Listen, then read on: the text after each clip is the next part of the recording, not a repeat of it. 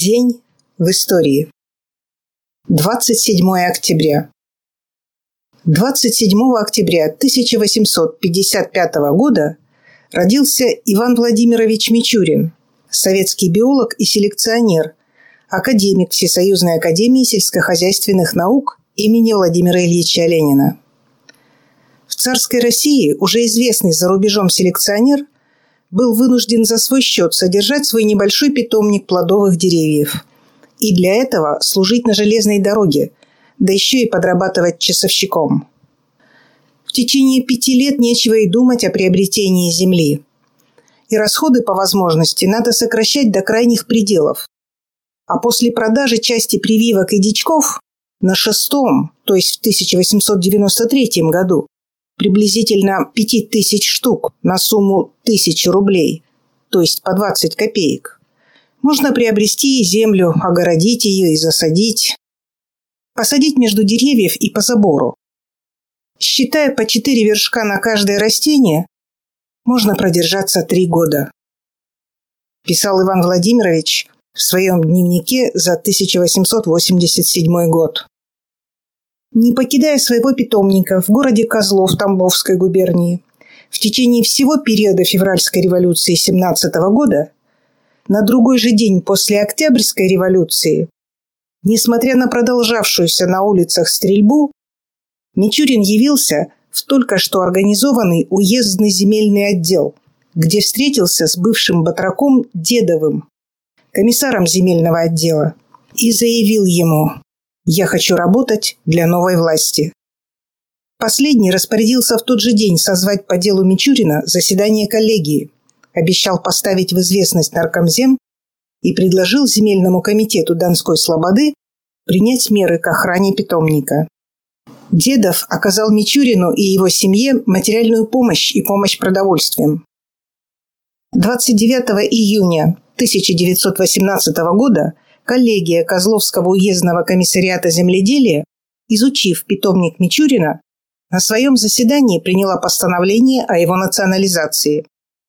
Вследствие того, что плодовый питомник Мичурина при Донской Слободе в количестве 9 десятин, по имеющимся в комиссариате документальным сведениям, является единственным в России по выводке новых сортов плодовых растений, признать питомник неприкосновенным оставить его временно до передачи в ведение Центрального комитета Наркомзем за уездным комиссариатом, о чем известить соответствующие волосной и местные советы.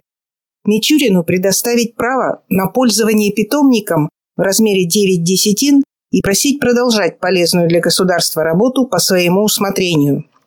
На производство работ выдать пособие в размере 3000 рублей Одновременно СИМ сообщить о состоявшемся постановлении Московскому комиссариату земледелия Наркомзем с просьбой о принятии указанного питомника в свое ведение и под свое руководство. 22 ноября 1918 года Народный комиссариат земледелия принял питомник в свое ведение, утвердив Ивана Владимировича Мичурина в должности заведующего им с правом приглашения персонала для более широкой постановки дела. В 1934 году на базе станции создана Центральная генетическая лаборатория. В настоящее время Всероссийский НИИ генетики и селекции плодовых растений имени Мичурина, который и сегодня занимается разработкой методов выведения новых сортов плодовых культур селекционной работой. А город Козлов с 1932 года называется Мичуринск. За 80 лет своей жизни Иван Владимирович Мичурин создал более 300 новых сортов плодовых, ягодных, декоративных и других ценных культурных растений, которые затем получили широкое распространение как в нашей стране, так и за рубежом. Главная цель научной и практической деятельности Мичурина состояла в том, чтобы создать высокоустойчивые, особенно к морозам, и урожайные отечественные сорта плодовых и ягодных культур с вкусными плодами, которые в дальнейшем составили бы основу промышленного ассортимента.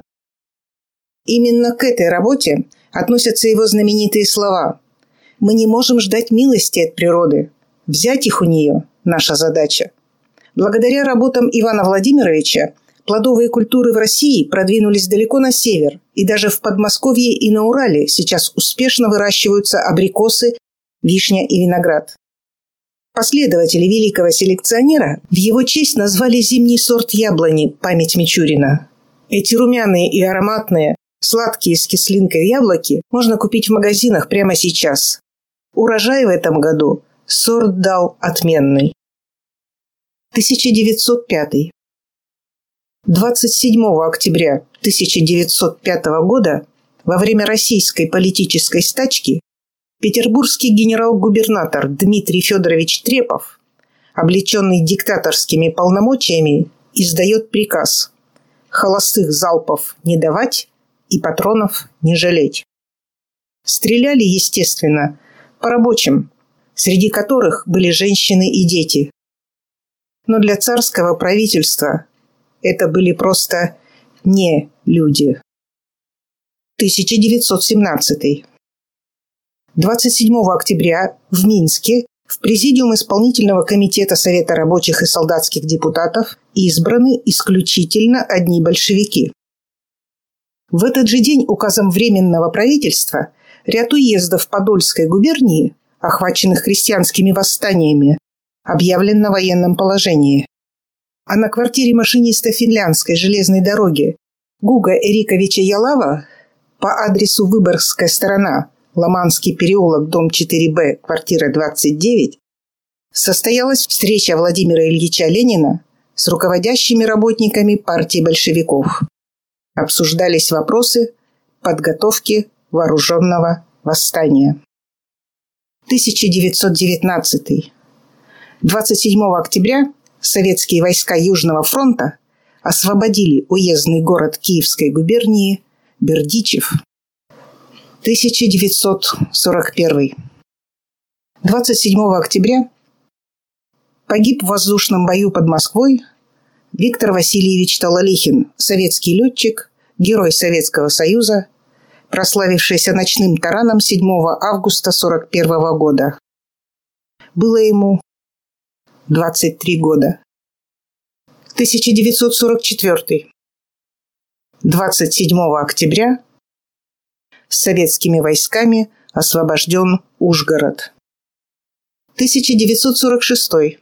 27 октября на выборах в Великое народное собрание Болгарии Коммунистическая партия получила первое место, набрав 53,9 голосов. 1962. Карибский кризис. 27 октября 1962 года советской системой ПВО над Кубой был сбит разведывательный самолет У-2 ВВС США. Пилот майор Рудольф Андерсон погиб. Пуск был осуществлен в 10.22 по местному времени. Примерно в это же время другой У-2 был почти перехвачен над Сибирью, так как генерал Лемей, начальник ВВС США, пренебрег приказом президента США прекратить все полеты над советской территорией.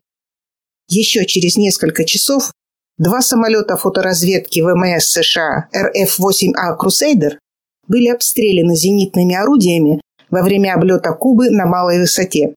Один из них был поврежден, однако пара благополучно вернулась на базу. Кеннеди снова приказал прекратить полеты. 1967. Ввод в действие доменной печи номер 8 на Криворожском металлургическом заводе имени Владимира Ильича Ленина.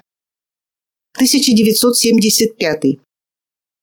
27 октября 1975 года во время соревнований в многоборье советская гимнастка Людмила Турищева делала сложную программу на брусьях.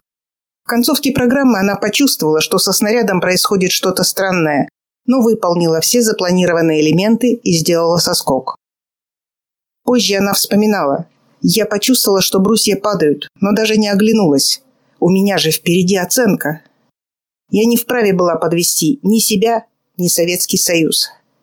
Брусья рухнули в метре от советской гимнастки. 1984 год. 27 октября было уложено так называемое «золотое звено», соединившее трассу на всем протяжении от Тайшета до Ванина и открыто сквозное движение поездов по Байкало-Амурской магистрали. Таким было 27 октября в нашей истории.